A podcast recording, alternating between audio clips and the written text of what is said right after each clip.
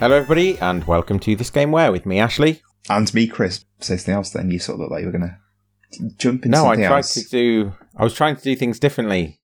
Right. I was trying to mix it up a bit because I got, like I said a couple of episodes ago, got into a rut with those starts, just doing it the same every time. So I went for more like a news reader right. this time. So you said the same thing in a slightly different voice. Yeah, a bit more serious, a bit more straight down the line. I didn't pick up on that, I'll be honest. Oh, that's probably because I can't sound serious or straight down the line. Apparently Perhaps. How are you? You've been playing anything good lately? Uh, I'm getting towards the end of Skyward Sword, which is quite exciting because it's really okay. good. For the first time, you didn't play Hmm. it when it came out first, did you? No, it's uh, it's brilliant. It's just as brilliant as you made out it was a few weeks ago. Made I'm, out it I'm was. really enjoying it. Yeah. Good, I'm glad. I'm glad to hear that. The reception to this re release or remaster, whatever you want to call it, hasn't been the most positive, though it also hasn't been nearly as bad as people are make well, some people are making out it's been. It's got a lower score than the original by a reasonably large margin, especially oh. when you compare it to other re-releases like Wind Waker. So Wind Waker, when it came out, the Metacritic score for the original release 96. The Metascore for the re-release, the HD re-release, is 93. So there are only three points between them. The Metascore for Skyward Sword, the original, is 93, I think. And the re-release is 80 something, 82, 81, something low, low 80s. So quite a large discrepancy relative to Wind Waker. And I was thinking about how much that might well be down to Breath of the Wild because Wind Mm. Waker HD came out pre Breath of the Wild and Skyward Sword came out post Breath of the Wild, so the formula had been completely rejigged. I'd also question the what reviews have been contributing towards that Metacritic score, which what publications are being factored in com- nowadays compared to when it first came out ten years ago. Perhaps that I don't know. I didn't look into it too much, but I do. Yeah, I do wonder whether Breath of the Wild has redefined things to such an extent that actually, if Wind Waker was released again now, whether it would actually fare as well as it did with the HD re-release, or whether it would see a similar hit in light of what we expect post Breath of the Wild. It's just an interesting aside. Uh, interestingly, why are you enjoying it? Before we get into our game, because we're doing another really good game today. All great. What are you enjoying about it? It is honestly everything. I was reminded while playing it a couple of days ago of something you said during our episode on it about how it's sort of got under my skin and it I'm low level constantly thinking about it that I'd be thinking, oh I could do this or oh I could do this next or oh I wonder if this means this and it, it's just there all the time and there's just I really like how it's a very linear game, like achingly so compared to Breath of the Wild, but I like how there are things you can go off and do tangential to that main plot. The way the items, the objects you pick up, the motion controls, I think absolutely fantastic. The music is brilliant. The sense of flying around on the Loftwing around Skyloft and, and above the main areas, I guess, uh, is great. The actual, the, the map itself, the, the areas, the, the fact that the game, rather than being a sprawling epic, you've only got these three areas and it's really tightly focused and you have to revisit Yeah. those areas with new powers and new abilities and see them in different lights. Uh, it is, I, it is honestly just everything about it. I can't think of anything I do Hmm. not like about it at all. Good, I'm glad. Because it sounds like you are enjoying it for the same sort of reasons that I enjoyed it originally. And I, I'm playing through it again, and Hannah is playing it as well. She's absolutely flying through it, to be honest. Watching her and playing it myself, it's making me realize new things about it, have new rea- realizations about it. One of which is, uh, well, one of which is that the items, so the way that the way that Breath of the Wild treats items by giving you everything up front and going, here's your tools, there's your playground, go on, go. The Skyward Sword kind of does that in a more traditional Zelda way because it gives you an item, it gives you them piecemeal rather than all up front at the beginning of the game. But it doesn't give you an item and then drop the item after a couple of hours of gameplay. You will, at the end of the game, you will still be using items on a fairly regular basis that you, you that you got at the beginning of the game. And Yeah. it's certainly, I think you're, did you say off mic, you said that you were at the fire sanctuary or you just done the fire sanctuary? So th- everything that comes after this, Just finished the Fire Sanctuary. again, you're gonna, you are going to be revisiting those three areas. But you are going to revisit them in different ways, as you've said, but ways that you don't necessarily know about. And one particular revisit has you using all of the items that you have to achieve what you need to achieve, like all of them in concert, which really hammers home what they were trying to do. Because again, that feels like the seeds of what happens with Breath of the Wild, where all the tools are there at the beginning. Mm. That that particular moment, it's on the volcano. If you need to reference it later, but that moment going revisiting the volcano where you're using all of these things in concert, it really resonates with what happens in Breath of the Wild. The other thing is the music. There are little like references in Breath of the Wild to Skyward Sword that I wasn't aware of until I replayed it because uh, one of which, you know, like the cooking sound, the cooking tune that went in Breath of the Wild. Uh, off the top of my head, no. Have a go. Just go so, go do some cooking in Breath of the Wild, and then listen out for that in Skyward Sword because it's there. It's just a straight lift from Skyward Sword, and there are whole motifs. There are there are whole tunes that appear in Breath of the Wild that appear in Skyward Sword as well. They uh, like originally. I bet someone's done an article or a YouTube video or something comparing. I'm, I'm sure it's happened. Um, before before we move off this topic, because I don't want this to be a little uh, mini Skyward Sword um, special, would you say fee or fi? Uh, fee. I I've always said fee. Yeah, I've been saying fee, but uh, apparently it's fi because it's to rhyme with words that are key to the game, such as high and sky and fly. Right. and that's that's fine. and that's official Nintendo canon according to a, an article I read the other day. However, having read that, I'm still calling it a fee because I just like think it's finding right. out that uh, Smorg is Smaug and Sauron is Sauron. I can't get on board with either of those. He, the dragon will forever be Smorg, and Sauron will forever be Sauron. or that Nutella is actually should be pronounced Nutella, despite being made of nuts. So why would you not call it Nutella? But the actual way you should call it is uh, Nutella. Yeah, the world's the world's a crazy place. I don't know what It- to say. it is. Anyway, enough of flipping Skyward Sword. What game are we playing today? Good question. Thank you for asking it. As I said, it's it's a it's a proper it's a proper good game. Uh, and I think you're going to like it, but I'm not entirely sure because I don't know if you've played it or not yet. I'm rubbing my hands. I'm girding my loins. I think I'm better off if you haven't played it because then you're going into it fresh and you'll be dead excited about it because I know that the people involved are people you like. So it is this game where you join an eclectic cast of kids at a special summer camp specifically for the psychically skilled. While there, you maraud through the mental landscapes of your teachers, a conspiracy theorist, and even a franken fish, all in pursuit of your goal of becoming the best psychic secret agent there ever was. Psychonauts. It's Psychonauts. So uh, you know that because you've played it, then I guess. Or was I just too obvious? That was a very obvious one, but it may be not to people that haven't played it, I guess. Uh, yes, I have played Psychonauts, and it is flipping brilliant. It is. It's very, very good. It's the first game made by Double Fine, which is Tim Schafer's development studio after he left LucasArts.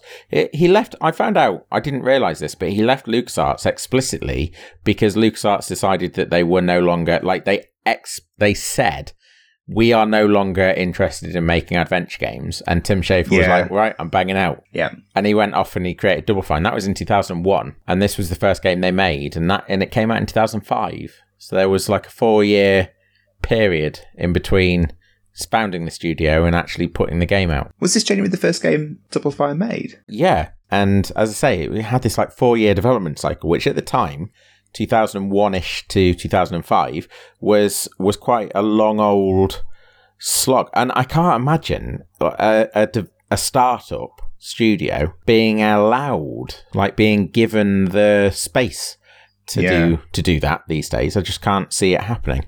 Maybe it does happen. I'm just ignorant of it, but I don't know. Uh, especially given, I, I don't know if you know this, but this game was tied to Microsoft as well. Microsoft were very supportive in the beginning of the development for the game, and they were intending that it would release for the original Xbox as like an exclusive title. No, I didn't know that. No, I didn't either. So what happened for it to not be an exclusive? One of the people that was involved on Microsoft's side, who had been sort of pushing Double Fine and and internally in, in Microsoft, sort of saying, "Oh yeah, we're quids in with this game. This is going to be brilliant. It's it's Double Fine. It's Tim Schafer. We're on to a winner."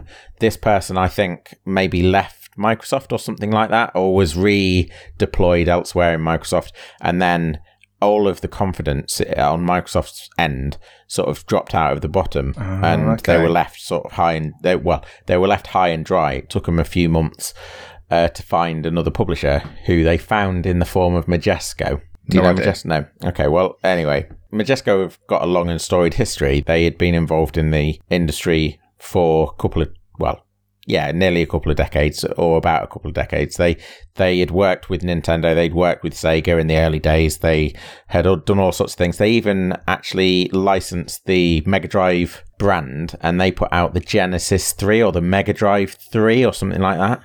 So there was the Sega Mega Drive, then there was the Mega Drive 2 and then the and then Majesco. The sleeker and better looking older sister. Yeah, exactly. Something like that. What's like Mega that. Drive 3 then? I, don't know. I didn't look into it. Should we have a look now?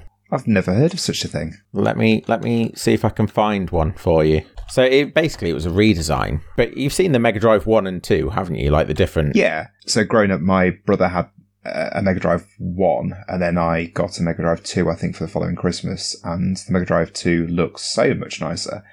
Looking at it now, actually, the Mega Drive three, it looks fairly familiar to me, but I don't know why. The first Mega Drive was sort of red. That's the second one. That the first one had, had a, a grey button to turn it off and on, and it had a, a volume control on the actual Mega Drive, and it also had a headphone jack, I think. Whereas the Mega Drive 2 was just the, the cartridge slot, and then it had almost like an oval shape. It had the uh, uh, an on-off button and then a reset button on, on the other side. This oval shape. Right. Okay. Looking into it a little bit further, uh, they licensed it from Sega to re-release in 1998.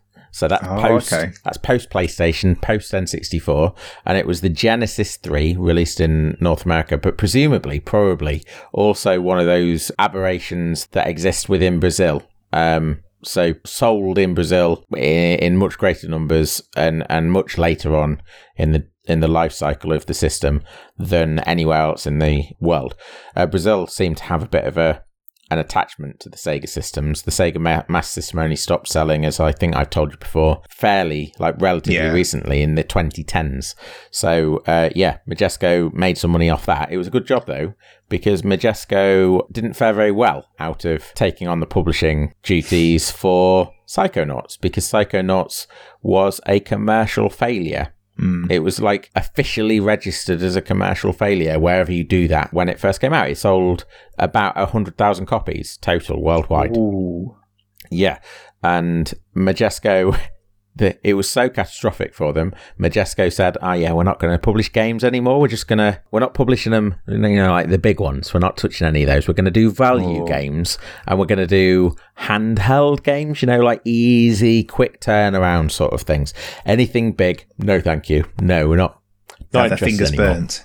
Yeah, well and truly burnt, and they yeah they properly banged out of uh, anything even moderately weighty. They just didn't. They weren't interested after this. Well, Psychonauts was one of those games that was a bit of a sleeper hit. It, it just rumbled. It, if I remember rightly, it reviewed well, and it started this kind of ball rolling. And while it may be sold quite poorly initially, it it got bigger and bigger into the into this this big uh, brand, which is is known well now, and for being such a good brand as well. It's- if you can call it a brand, I guess. Oh, it's definitely a brand. Uh, we've got so the reason that we're talking about this game is because as of recording, in a matter of days, the sequel's coming out for Microsoft Systems. Interestingly, uh, sort of coming full circle because Microsoft bought Double Fine a few years ago uh, after. Psychonauts 2 was announced and was in development. It's also coming out on Game Pass, which I don't know if you have access to a PC or a mobile phone or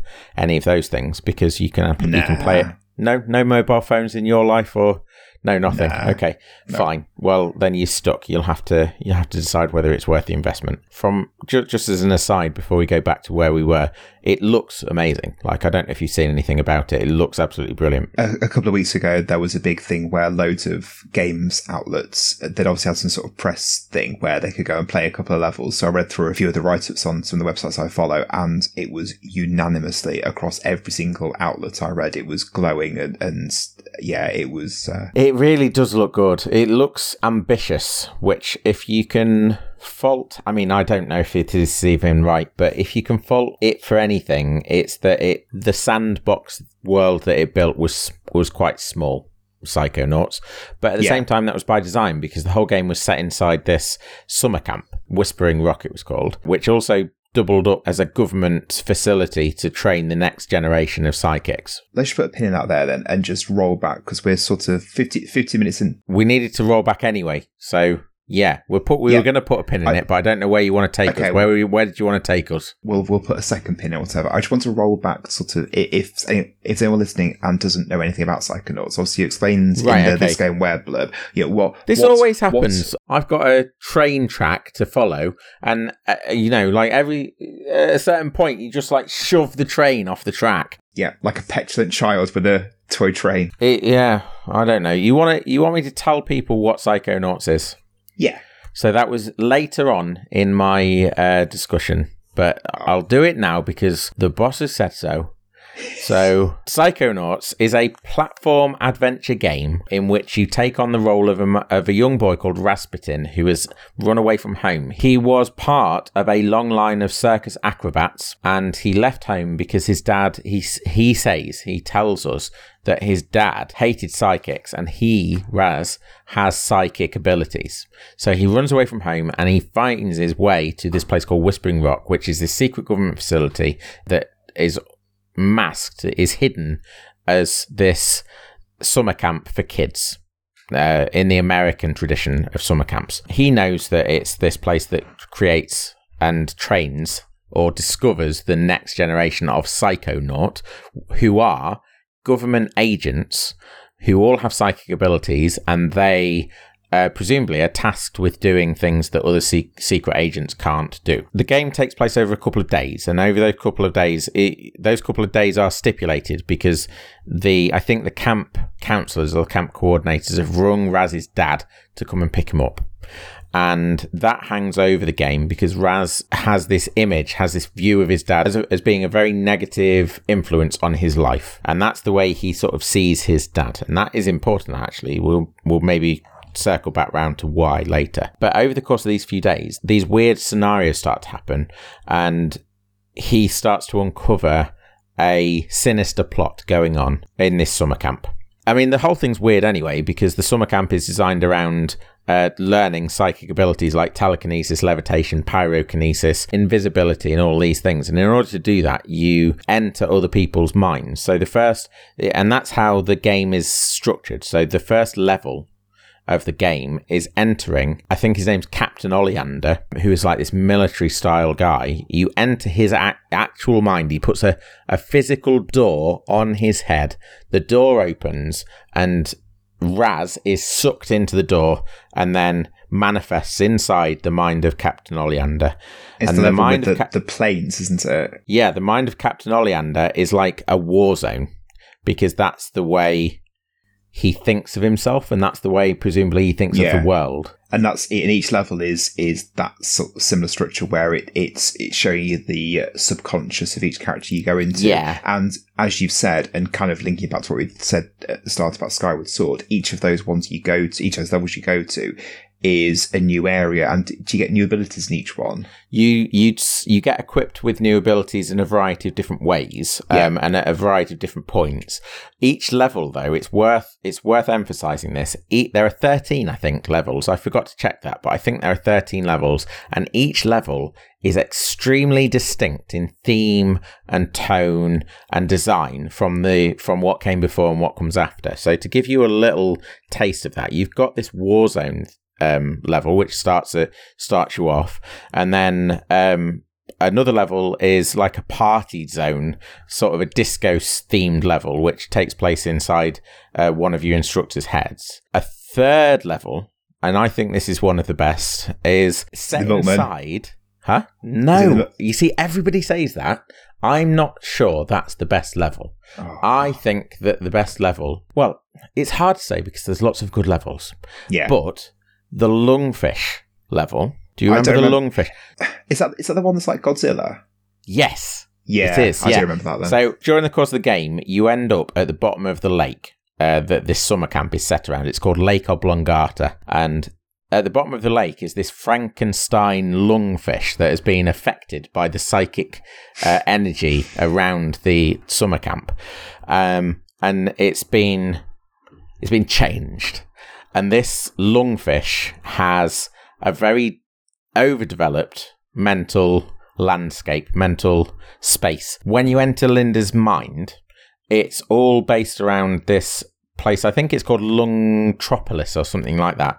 It's a it's a cityscape and there are little lungfishes all running around, little lungfish citizens all running around, and you are absolutely enormous. Uh, you said about Godzilla, you are the Godzilla inside mm. Lungtropolis, and you go marauding through the city, uh, sort of accidentally destroying buildings, and the lungfish military that exists inside Linda's Linda the Lungfish's head. They all come and they try and attack you and fight, fend you off and save Lungtropolis. And the whole level is set around that. And at the end of it, you fight a similarly oversized Oleander, who is this time wearing spandex and is designed is modelled on a Japanese superhero character called Ultraman. Oh, uh. And you have this big showdown, which is sort of Godzilla esque against the, the way that Godzilla fights kaiju. Oh, I think Ultraman does it, or, or, or, Power Rangers, or the Super Sentai that they're based on, or whatever. You know how they become oversized and yeah. they fight as giant mechs against giant monsters. Bowser's Fury or Bowser's Fury, exactly. Yeah. So that level I think is phenomenal and and really inventive, and that is what runs through the game. It's just so inventive from moment to moment. There's so many different turns that it takes. And just make it clear for anyone as well, this game is not grounded, as you've probably guessed, it's not grounded in, in reality at all. But that extends to also the, the character design. They're very abstract. It, it reminds me a lot of something Tim Burton esque, or even actually yes. that uh, My Life as a Courgette, the French animation. I think the characters yep. are very similar designed in that. So it doesn't take itself seriously. But what I remember really enjoying about it is how there's some really deep themes within it and the, the character design and the levels, which themselves are, as Ashley said, very distinct in terms of the the gameplay, but also the look of each one as well. That they're very, and it is very clear as well in each one that it is an abstract creation as well. Uh, it, it, just hides some very deep themes within it, which I remember really enjoying. Each level, though, like they've really thought about how to put them together and how to represent the psyche of the, the, character, character, that they represent. Yeah. yeah. Um, so you mentioned the Milkman conspiracy. That is the level that takes place inside a character called Boyd Cooper. It, it takes place in his head, and Boyd Cooper was a resident of the asylum that existed before the summer camp. So on the island in the middle of Lake Oblongata, there was an asylum. And in the asylum are some former residents who were there and they've sort of existed in this asylum uh, once it closed down. They've they've managed to sort of scrape out a, an existence. One of them is Boyd Cooper. Boyd Cooper is a former milkman and he's also a conspiracy theorist, which is timely. And when you go into his head, he is obsessed with multiple conspiracy theorists, but that all comes out in there being sort of a really intense focus on being watched and feeling like you're being watched and yeah. very clearly being watched. The the power that you get in there, I think, is clairvoyance. And clairvoyance, when you use clairvoyance, it shows you how the character that you use it on sees you. So it's about perception, how how you're perceived by others, and the paranoia that can sort of spring from how you feel like you're being perceived by the rest of the world. Well, I, I remember that level in particular because firstly the gameplay was really good. Mm. Secondly, the level design was really fun. I, I love the kind of the 1950s aesthetic personally yeah. anyway. Like, for example, Masters of Sex. I know if that's, that's yeah. something you've watched, mm. but mm. I, I, love the style of, of that show. Is that but Kinsey? uh, no, it's, um, uh, it's, it's a Michael Sheen. Yeah, no, it's Michael Sheen. Is it? Is it Ma- I, Masters of Sex? Is it uh, like a dramatization of Kinsey's sex work in the fifties? Uh, that sounds not correct, but I think he's it's because his name is Mas- Master. I, it's been a few oh, since right, I watched it. To fine. be honest, so I can't mm, remember. Mm. But but thirdly, I, know you I mean, remember like Mad Men type. Yeah, precisely. But thirdly, I remember the actual denouement of that level uh, mm. being not not that it made me cry, but it really had a proper emotional Aha. heft to yeah, it, yeah. and it, it it really stuck with me. I think that's something that the the new game's going to do an even better job of as well, because there there are sort of moments where so basically you're going into people's heads. These the particularly these characters that are ex asylum uh, residents. You're going into their heads and you are fixing their problems, yeah. and you, that might you know, a, a less charitable um, sort of reading of it might say that their treatment of mental health uh, wasn't necessarily spot on.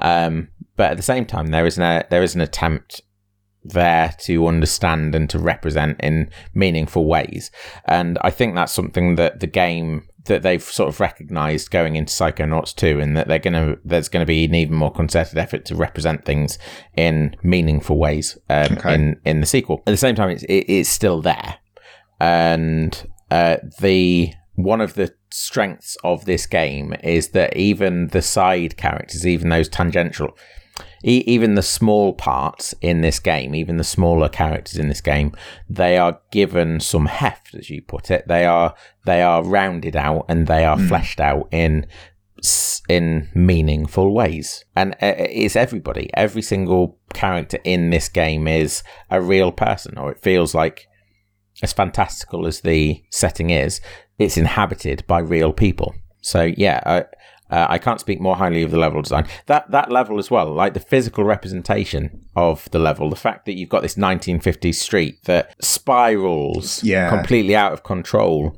through an o- through through an open void, and to see that like the the actual physical representation of the landscape, the environment represents his mental state. The fact that it has just it, it, it has spiraled out of control yeah. for him as well, and it, it's everywhere. The the the the very the crescendo at the end of the game is called Meat Circus, and I think I so it's an old game. They're not re-releasing that, are they? So I think I can talk about Sadly. it. Well, they don't need to; it's everywhere. But we'll come back to that. The crescendo of the game, the the end of the game, the last level is called Meat Circus, and it, it comes about because Oleander, who is this character that you enter his mind at the start, who is obsessed with war or, or very sort of war war orientated. His dad was a butcher. So I said about Raz's dad at the beginning, and this yeah. is where it comes back. So Oleander's dad was a butcher, and he did not have a very good re- relationship with his dad, which you learn through the course of the game through uh, something that we might find a, a, a, moment to discuss in a minute. But you learn that he doesn't have this very good relationship. You know that Raz doesn't have a very good relationship with his dad. And you then learn that Oleander is the big for all intents and purposes.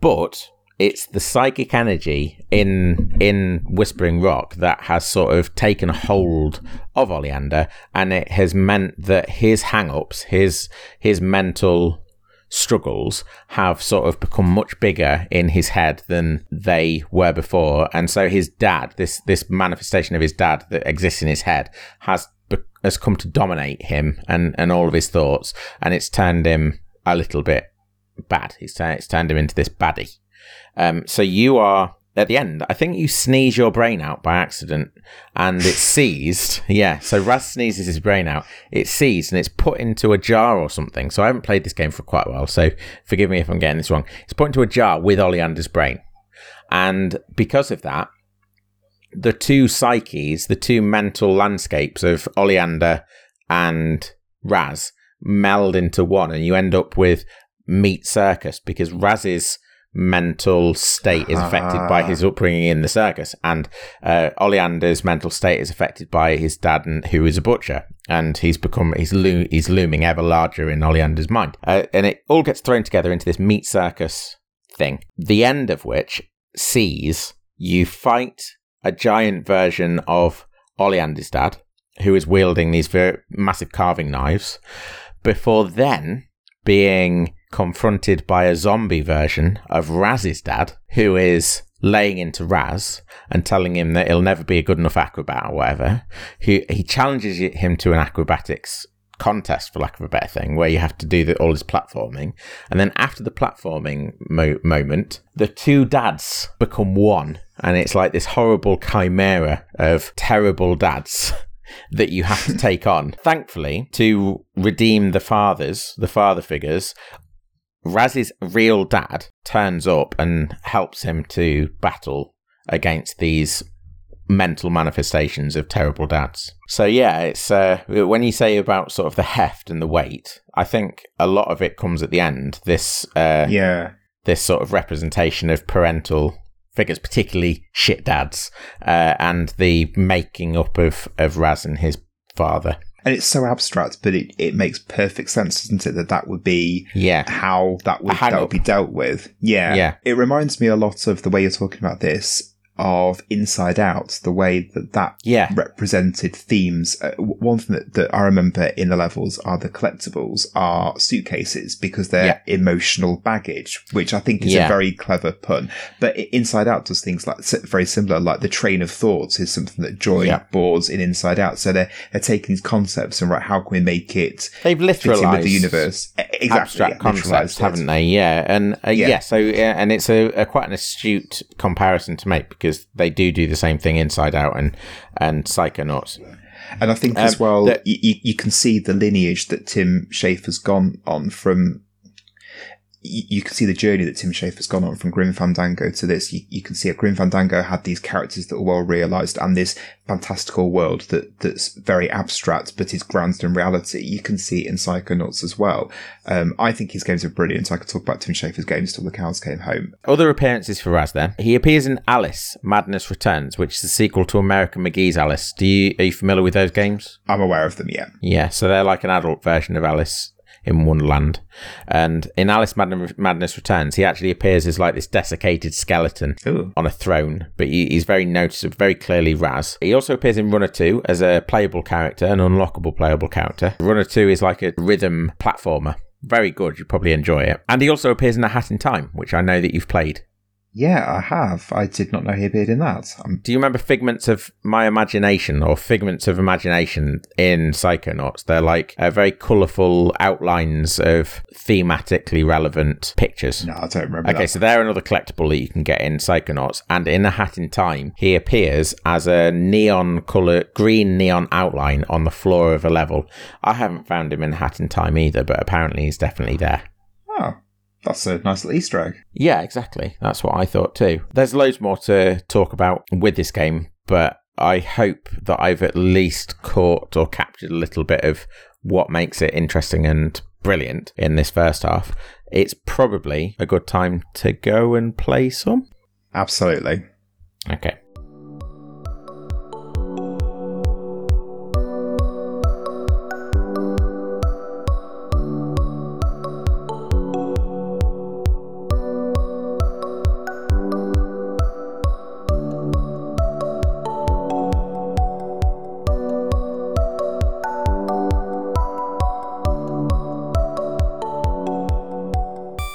We both played different bits of uh, Psychonauts tonight, and we've both come to the same conclusion based on those bits. You played the beginning. I played primarily actually Waterloo World, which I don't know whether that's a reference to Waterworld or not, but Waterloo World is Napoleon Bonaparte possessing his ancestor. Um, so that's what I've been playing Napoleon Bonaparte against Fred. Whereas I jumped in playing a new game because you had played this game on PC uh, last year sometime and it got obviously significantly further. And I was just uh, at the start just doing the first level, which is a very clever tutorial level, masquerading as a proper level, but it's still a tutorial nonetheless. So two very different experiences, but both of us give Psychonauts a very massive two thumbs up. Yes. Yep. Yep. I kind of I thought we'd end up there. Yeah. I think you probably knew that we'd end up there. Oh, I was already completely biased towards it being two thumbs Oh, you up. were already biased, were you? Yeah. Okay. I played this recently. I was playing this last year during the uh, the first lockdown, I think, and I got to I got to the Milkman conspiracy, and I think I finished the Milkman conspiracy before I stopped playing it and moved on to something else. So yeah, I I used some save games to skip ahead, and I was playing Waterloo World, which I'd forgotten all takes place on a board game. So Fred and Napoleon are they're, they're having a mental wrestle. The the backstory is actually quite funny because Fred was losing at games to this other person that he knew, and Napoleon was already resident somehow in his mind. And Napoleon decided that because Fred was so averse to victory, uh, that he would take over the controls, take over the reins of Fred's body and and mind, and he did. He did just that, and everyone thought that he was crazy, and he ended up in an insane asylum. Lovely. When in actual fact, what he was mani- what was manifesting in him was actually happening. Napoleon was really taking over. So interesting stuff. And you mentioned some really clever Inception esque use of Yeah, camera so- angles and perspective and It, no, it's not even camera angles and perspective. It was so there's it's Inception, if you like, or uh, and also a bit of a Alice in Wonderland, which kind of explains the American McGee's Alice reference that happened later on. You, as Raz, you take on Napoleon on Fred's behalf in this board game. So, in order to do that, you climb up a ladder on the side of the table, and as you flip from as you flip over the edge of the table, you start descending another ladder into the board game, and you you get smaller ah right. by a degree. Then you speak to Napoleon and he gives you the rules on the game. It's sort of like an Age of Empires turn based strategy type thing, but board game based. You are tasked with recruiting soldiers and uh, units, carpentry, carpenters and things for Fred. When you go over to a door, you take another, you, you shrink by another degree and then you're moving between sizes, so very, very small to medium sized, to control the the units. Mm-hmm. So you're recruiting the units as a very small character, and then moving into this medium sized Raz to to control the units. And it all reminded me very much of Alice in Wonderland. And then I, as a very small version of Raz, I climbed up a ladder that led to a window, looked through the window, and through the window in this um, model of a house in the board game, you could see Fred and Napoleon sat around the table that you were on playing the board game. So, yeah, it was one of those infinite mirror type Hmm. situations where you were looking in on something that you were taking part in, that you were looking in on something that you were taking part in over and over and over again. There's a really clever picture book that's just reminded me of called Zoom, uh, which is actually Right. available on uh, someone's. Oh, someone's yes, you told in. me about this one. Yeah. Yeah, it starts off It's with like Gorogoa for people that have played Gorogoa. maybe I know I know what it is. Yeah, so so Zoom is where I, I can't remember quite the sequence of events, but it starts off maybe like a chicken, for example, and then it zooms out and the chicken is inside a house, and it zooms, and then the next page it shows you that. Uh, the house is part of a farm, and then the next page it then shows you the farm is part of a a play set. So, and then the next page it shows two children playing with this this farm, and so on and so on, and it, it just goes out and out and out, and it goes down some really weird and wonderful paths. It's a, a fantastic book, which I'd, I'd highly recommend. Gorogoa kind of works the other way around. So you have these, you have these pictures that then you can you you have four windows and then some pictures, and you can match parts of pictures together to then progress further into the background of the pic uh, of one or the other picture. Um, so you're moving through the pictures in the in the same way that Zoom is zooming out, you are sort of zooming in on Hmm. various aspects of of these pictures that you're manipulating. So yeah, Gorogoa and Zoom. If you are interested in perspective and playing with it, then you should have a look at those two things.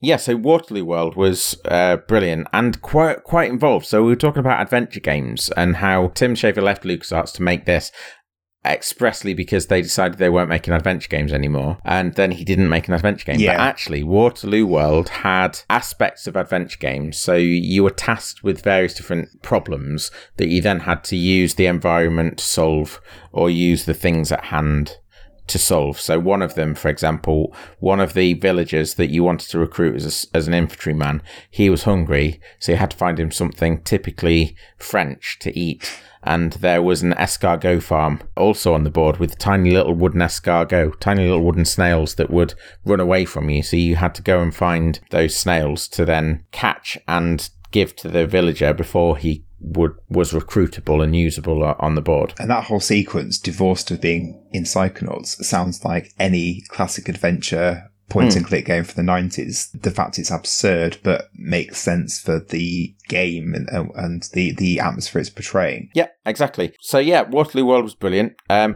oh, the other thing that I played was, uh, and that I forgot to mention. So, so one thing that you should be absolutely clear on is that this whole thing is vast. Like there are so many small details and large details that I know I'm going to miss out on something that is very important. So, one of the things that I missed in the first half was to mention Dr. Legato or Legato, I can't remember his name, uh, and he is uh, a dentist. He is the dentist who has been stealing people's brains, and that is the big secret thing that is going on around the camp, around the summer camp that Raz sort of starts to unravel. And I, I played a little sequence with him where w- w- towards the end, and he also has a he has a sidekick called Sheegor, who is a female version of the usual Igor. And you said about Tim Burton in the first half. That, for a start, that just rang through on mm. everything that I experienced this evening. But also, um, Sheegor and Legato reminded me of the professor in A Nightmare Before Christmas. And also Jack's you know Jack's love interest, uh, Sally. Sally, who is also involved with the professor, and these two, Legato and Sheegor, they have a similar dynamic and a sim. They both have, actually have similar personalities to those two characters out of A Night Before Christmas, which is obviously uh, Henry Selick. Henry Selick, uh, and presented by Tim Burton but still, the aesthetic is there. And I had a quick look on a YouTube video of the Milkman level just to remind myself of what it was like and, and how fantastic it is. And the atmosphere of that, the 1950s suburbia, reminded me straight away of those scenes from Edward Scissorhands of the, the uh, suburbia um, around uh, where he's raised and where he obviously ends up in, in the film as well. So we've got all these reference points: Tim Burton, Alice in Wonderland. There's this fact that it's this fantastical world that's being looked at in a very skewed way that seems to run throughout all of Psychonauts, and it's done very well as well. There are a number of crossover points, I think, in terms of culture where it just makes sense that they all sort of coexist together. And I think the Tim Burton stuff, Tim Schafer's output, there's crossover there. There's a bit of Neil Gaiman and Terry Pratchett yeah. that sort of feels like influence influences on Tim Schafer's bits and bobs. They all sort of inhabit the same ecosystem of fantasy and humour. Mm. I don't know if that's coming across in the way that I am sort of uh, thinking about in my head, but hopefully people know what I mean when I when I say that that they all exist in the same little sort of bubble. While we're talking about the atmosphere the game's creating, one of the things that I was really impressed with was how the game created this living, breathing camp. So when you first started the game, you were tasked with, well, I was tasked with as Raz going from the, the, the dormitory area to the, um, what's the chap called? The baddie. Oh, Oleander. Thank you. I was tasked with going to him for my first level, essentially, and I could straight there, and that would be it. I'll that'd be fine. But I decided to do a bit of exploring and just find some of the pickups because there's a, a, myriad of pickups to collect as well. And I kept coming across these little scenarios where some of the children were interacting with each other, or I might stumble across one who was by himself, and then it would trigger this little cutscene where I'd find out a bit more about how those characters ticked and starting to understand them as characters. And every single one of those was a well realized character that seemed realistic again realistic within the confines of the game mm. uh, atmosphere and environment etc but i realized that how that was optional that i could discover those if i wanted to and i chose to hmm. discover mm. them and it just helped me create that sense of realism and grounding yeah, and that happens throughout the game. You'll find people, you find different characters in different scenarios, and they seem they're built in such a way that you do come across them sort of by accident. You trip over them, uh, which suggests that it was going on whether you were there or yeah. not. Obviously, it's it's very scripted, and it wasn't going on. It, it's not it's not that kind of game. It's not it's not people living their lives absent of you, regardless. Um, but it gives that impression, and I think it takes a great deal of skill to build something. Like this that does that and does it so effectively. And I also felt that was um, extended to within the gameplay as well. The tutorial level I played, rather than just being lots of help text, for example, it was this World War Two, I think, yeah, World War Two um, battle that was raging on and you were finding your mm. way hmm. through it. And the help was provided to you by Oleander, who was, it was like a, a, a projector, like an old fashioned projector mm. that was being projected onto these planks of wood that were sticking out of the ground. And then the projection itself was black and white and he was talking to you directly. But that was it just felt so well integrated and it was part of the world that it inhabited rather than being a, a text box that's overlaid onto the game it existed within the world yeah Um, and I, I really like it when games are able to do that effect, uh, well anyway. So, uh, and this is a fairly early example of it, I guess.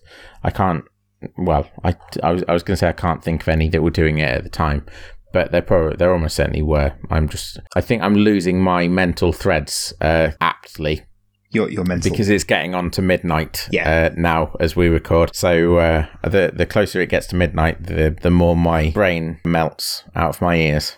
So the collectibles, the figments of imagination with these, as Ashley said, I think in the first half, these these neon silhouettes almost. There were so many of them, and the vast majority of them were different to each other. In, in the World War II tutorial I played through, there were tanks, there were soldiers, there were explosions that you could collect, and some of them were integrated within the actual gameplay as well. So hmm. there was one, for example, that was a soldier pointing towards a wall, and I saw that figment of the, of the imagination, picked it up, and then realised I was pointing towards that wall. So I bashed it, and lo and behold, that was the path I was supposed to be following. But rather than there being a bit of help text or something like that, it was giving me the clues to then piece them together myself and treat me as as uh, you know a big boy a vaguely intelligent human being, a, a big boy, exactly. Uh, brilliant. gave them purpose in a way that some games don't. So you you actually made the comment that they kind of lead you through the game. Uh, uh, lots of games have like a a mechanic that that is a guide for you. So Fable, uh, just to pluck something out of uh, at random, Fable had a glowing path, like a, a shiny path that you could follow to your next objective or to the next part of your objective or whatever. Uh, more recently, Ghost of Tsushima had a really i- inventive one, I thought, where when you pressed the PlayStation's big button in the middle, the wind would blow in the direction that you needed to go towards your next objective. Here, they use these collectibles, these figments of your imagination, to sort of mark your path through the game. You knew if you were maybe doubling back on yourself because there were less of or no uh, figments of, of imagination And because of them being all. So and because of them being neon, they stood out against the background wherever they, they were. did, yeah, yeah. Uh, I liked that some of them were dynamic as well. So in that level that you're talking about, there are the ones where you where you're platforming over the wings of the planes, and there are actual figments flying around the planes as well. So you can sort of time your jumps to Yeah. To grab those. They do have a purpose. They help you level up, and you have to hit certain ranks to progress through the game at certain points. But there are so many of the figments that actually that ranking up. I, I don't think I've ever run into it as a brick wall. If you don't collect them, I don't know how really you would go about the game without collecting them. But if you don't collect them, you would end up sort of being stopped Yeah. Uh, from progressing, from making progress in the game. But they're not collectibles for the sake of collectibles, which we've encountered quite a few times while recording. Yeah, they've been given different purpose, which is exactly. which is nice. Yeah. Another thing within the levels, which again, classic platforming, were things that you could see in the distance or things that were behind obstacles that you couldn't quite get at at this point. So you were then having to make mental notes rather than to come back at later on the game when I've got that particular ability. We talked at the start of this episode about Skyward Sword, and which does it a lot, and I felt there's a link between this game, certainly to other Zelda games, that that use of again not explicitly saying you need to come back when you got this ability, but just letting you uh, make those choices Figure yourself. Yeah, and there's so many just overriding throughout the game, like the YouTube videos I dipped into as well. There's so many good ideas within this game. It's so clever. It reminds me of Mario games where there might be a level that has something in particular that's fantastic, and it, then it's just the next level is just completely dropped. And each of those ideas could be a whole game in itself. Psy- Yeah. Psychonauts just ha- has these concepts, these ideas that are just there one minute, and then the next you're on something else. It's just I had such a blast playing it tonight. Well, if you think uh, just the levels that we've mentioned or played, you played Oleander's Mind, which is the war zone, um, which is fairly straightforward platforming, but with a few twists, a very strong theme running throughout. Then I've played Waterloo World, which is a board game with adventure game twists. I have mentioned, and you've looked at the Milkman Conspiracy, which is a like a mystery, a murder mystery almost, because it's who who killed the milkman or something like that, isn't it? Yeah. Then you got Meat Circus, which is like uh, your super hard platformers. I mentioned Super Meat Boy last week, I think, uh, in last week's episode. So Super Meat Boy, super hard platformer, like pinpoint precision, and you get a, a fit a sense of that in Meat Circus, which is the very end where you challenge you tasked with some quite intricate platforming before facing off against a big old boss in the form of your fathers. Then you've got well, you've you've just got you've just got so much variety from from one to the next, and just based on those ones that we have have talked about there. Oh, uh, oh, and uh, Lungtropolis or whatever it's called. Lungfishopolis? Fishopolis? Is it Fishopolis? Have I been calling it the wrong thing? I can't remember. I can't remember. Can't remember what it's, it's called exactly. But again, just a, a completely different kettle of fish. Uh, almost like you, you.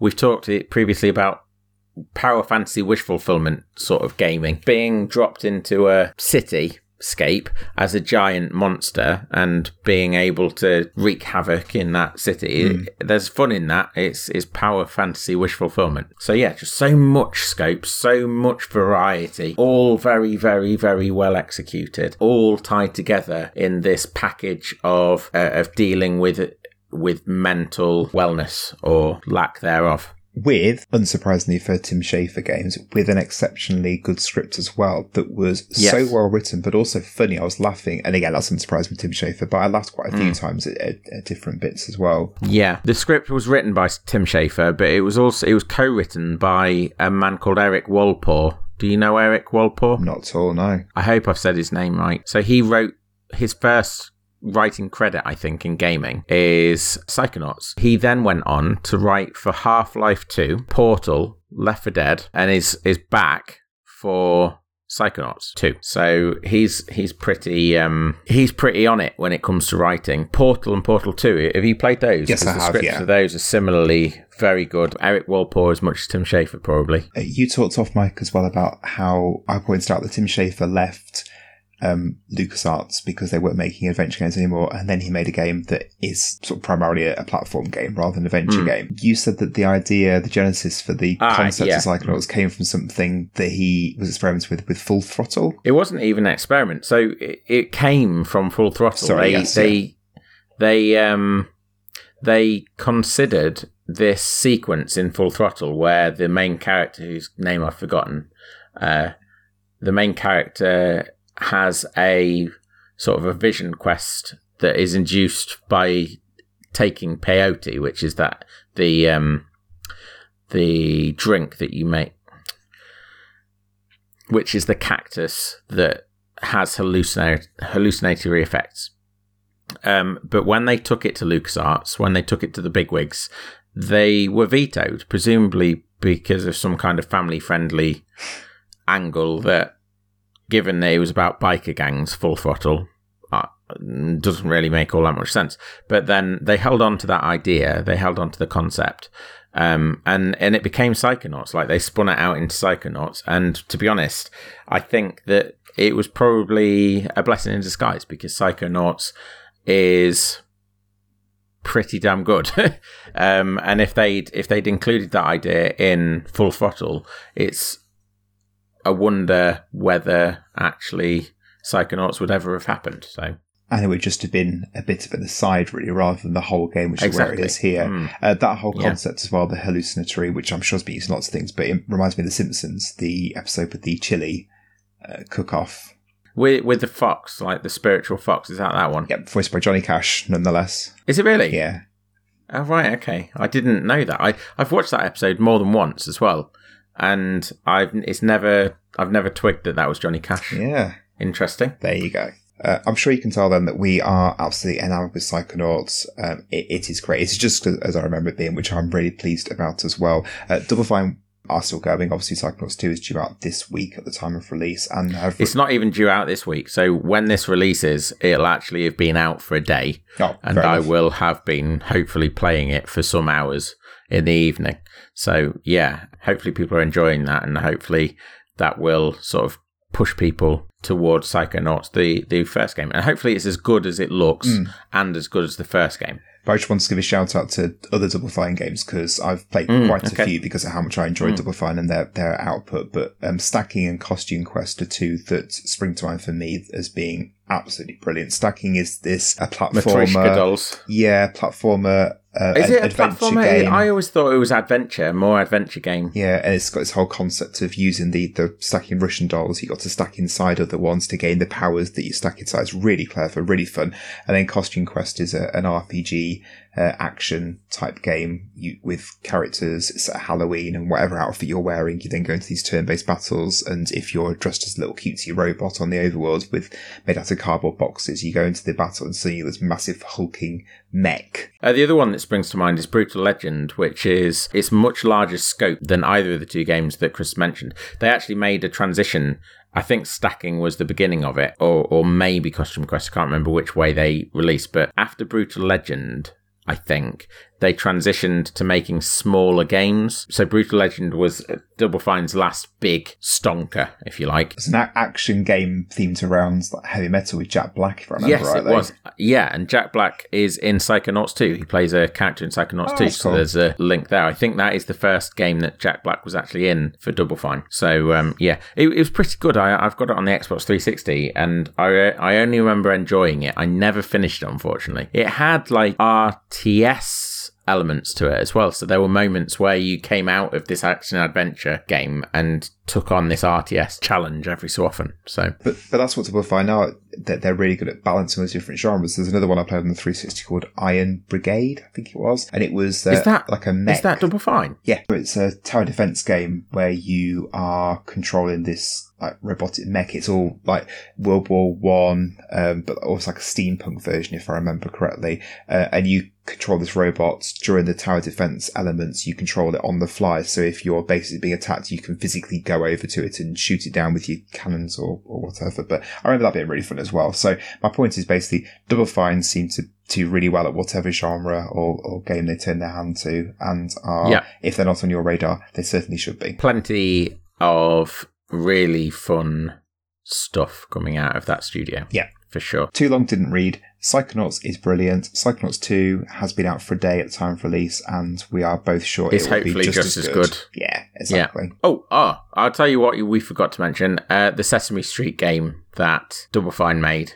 Have you ever seen that? That's news to me. It was called Once Upon a Monster, and it was a, I think it was a Kinect experience. Right. And you could like interact with Elmo and Big Bird and all sorts of stuff. And I think you designed yourself as a monster. Was it good? I don't know. I didn't play it, but it genuinely looked fun. They made they made a, another Kinect game called um, Happy Action Theatre or something like that. That was fun. That was very fun. Just silly, silly little experiences like playing the floor is lava Right. with Kinect in your front room or popping lots, hundreds of balloons in your front room. And then they made this um, Sesame Street game. So yeah, stuff for things for everybody. That's the other thing about Double Fine. Games for days. You're trying to wrap up, and I'm uh, I'm just rambling on because again it's nearly midnight, so uh, my brain's not working quite as well as it usually does. So I, I'm going to hand back to you. You you can wrap up. All right, thanks. Well, that's that really. Uh, thank you for listening. If you've enjoyed us, please join us on social media. We're on Facebook, Twitter, Instagram, YouTube. Please remember to like, share, subscribe, rate, review. Go back and listen to our old episodes if you haven't already. We're nearly on episode 80. There's plenty uh, to choose from. There's fun for all the family available. Yeah, not all the family. Sometimes we do swears, Oh, I do. I'm not good at not doing the swears. Sorry. Choice members of the family then. Any, anyway, anyway, uh, that's the end of the episode. Thank you for joining us. Join us again next week for another game. Uh, yeah, yeah, that's it.